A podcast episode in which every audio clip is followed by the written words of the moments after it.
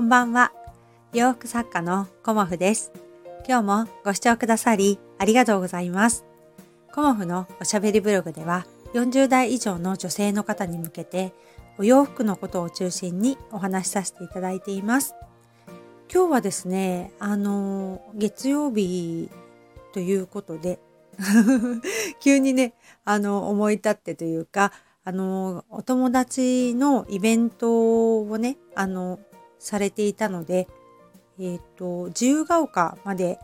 あの、行ってきました。うん。で、最初ね、一人で行こうと思ったんですけど、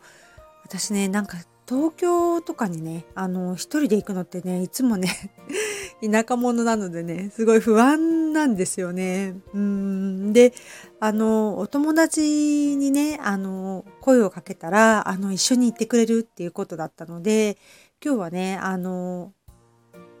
まあ、仲良くさせていただいている、あの、同じね、洋服を作っているお友達と一緒にイベントに行ってきたんですよね。うん。で、あの、その中でね、私が感じた、あの、まあ、洋服作家っていうことに限定しないんですけど、作家活動についてっていうのをね、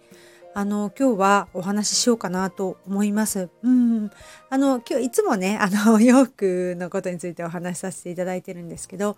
あの、作家活動についてっていうのをね、あの、お話ししたことあんまりなかったなと思って、まあ今日お話ししようと思うんですけど、うん。あの、やっぱりね、作家活動っていうのは、もう十人十色というかね この言葉が合ってるかわかんないんですけどあのもう本当にね人それぞれだなっていうふうに思います。うん、今日あの行かせていただいたお友達は、まあ、アクセサリーの作家さんなんですけど自分でねあのアトリエを構えてという感じであの制作をしてあのお店をね開いてるっていう、まあ、オーナーですよね。うん、そういう感じで活動して行く方とかねあとはまああの本をね出版されている方とかまああの雑誌に掲載されているねあの方とかねまあ私みたいにあの古典を中心に活動している作家さんとかあとはね本当にネットオンリーで、まあ、ネットだけでっていうね作家さんとかね本当にあの活動の仕方はねいろいろあるなっていうふうに思ったんですけどその中でねあの私もねあのアトリエを作りましたって言いながらもいまいちねあのここが指導できてないのでうん。まああの新しい空気というかね お友達のアトリエはどんな風にやっているのかなとかね他の作家さんにやっぱり会うとやる気とかねそういうのが出てくるので、うん、やっぱりね私はねあの人と会うのが好きだなっていうのを今日ね改めて感じました。うん、ネットだけでね活動していくってことも以前に考えたこともあったんですけどまああの結局のところね私こうやって音声配信もしておしゃべりするのが好きなんですよね。うん まあねまあいろいろあるんですけどね、まあ、洋服作るのはもちろん好きだし洋服も好きです。うん、そしておしゃべりすることも好き。うん、で、あのー意外とね相談されたり頼られることも好き。うん、そう考えるとやっぱり私はね古典のスタイルが、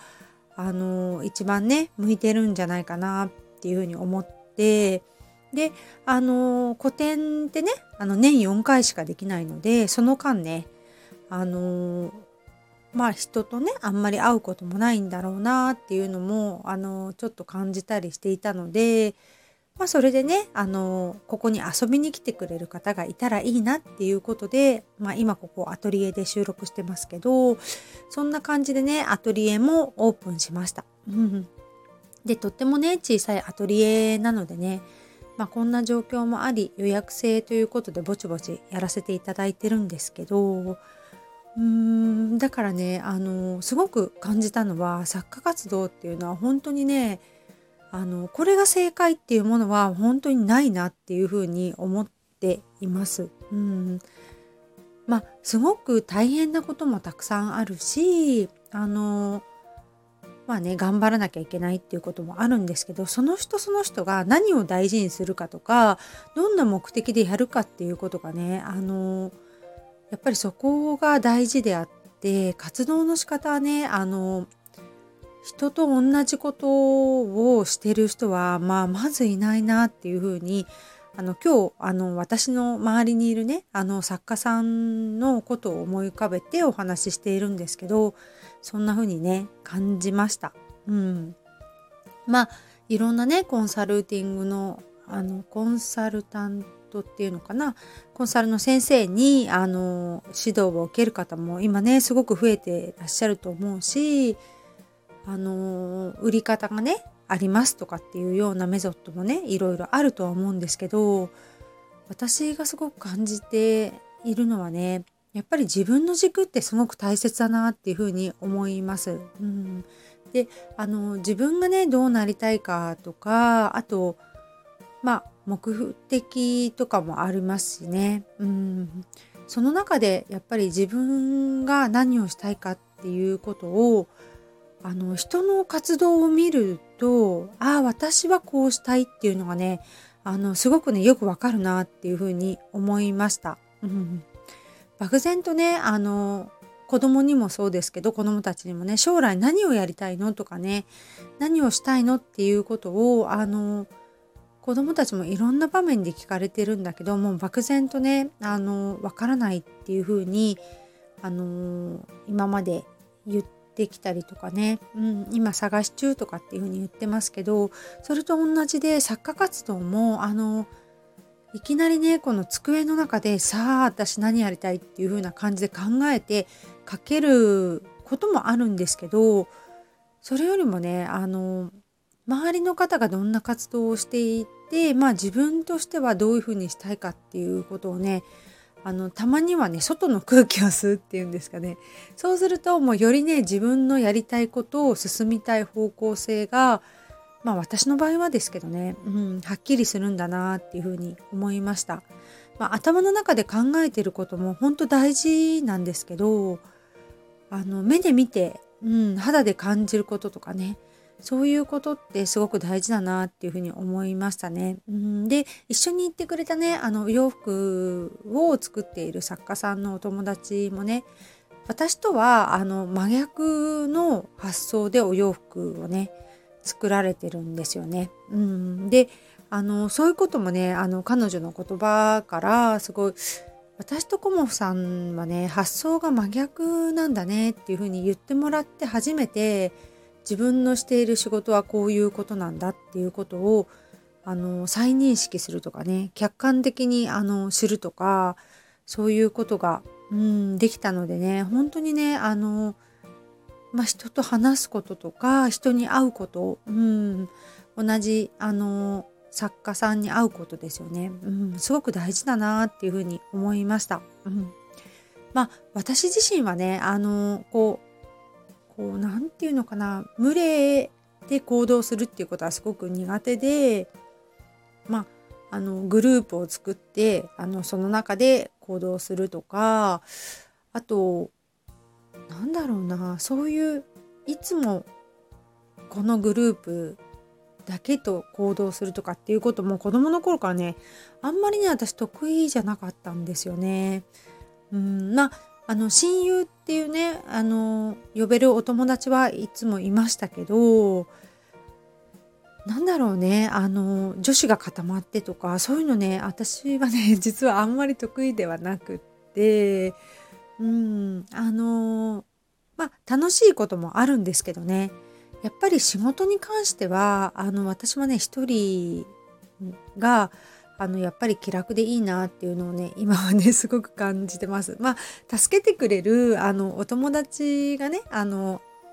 いるからこそ今あのできているっていうのは本当感じているんですけどうーんやっぱりねあの人それぞれあのね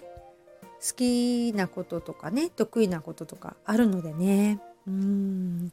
ただあの一人でやるとすごく気楽な面もあるしあとはねあの同じように大変なことがねほんとすごくあるんですよね。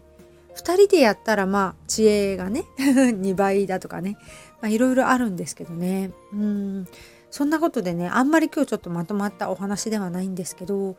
作家のね活動っていうのは本当にいろいろあるなっていうのをあの感じた一日でした。うん、やっぱり展示会のスタイルもいろいろありますし物販のねやり方って本当いろいろあるんですけどその中でハンドメイドってまあある限られた分野というか特殊なねあの分野でもあると思うんですけど、うん、その中で、まあ、私はどうやってやっていきたいかなっていうのをあの久しぶりにねいい刺激を受けて、うん、私はやっぱりこういうことが好きなんだなこういうことがやりたいんだなっていうのを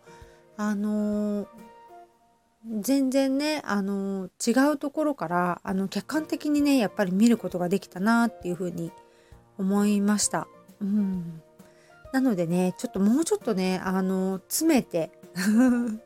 今日からまだやっていこうかなっていうふうに思ってます。うん、いろいろねまだまだあの一人で手探りでやっていることなのでね誰かに教わればきっともっと早くねあの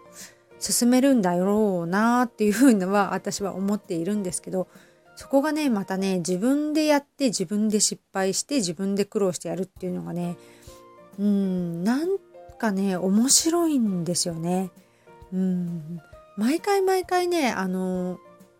あうまくいかなかったっていうことは結構あるんですけど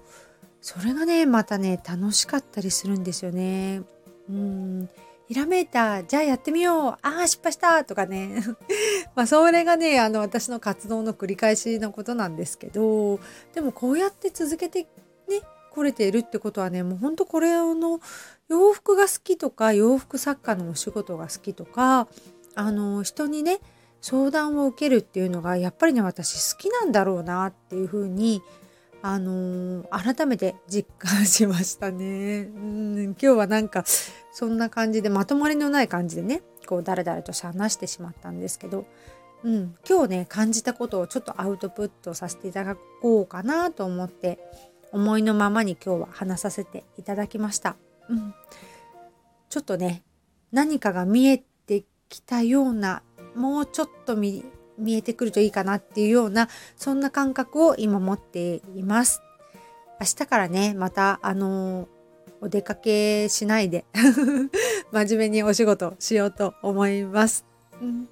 今日もご視聴くださりありがとうございました。洋服作家コモフ小森屋隆子でした。ありがとうございました。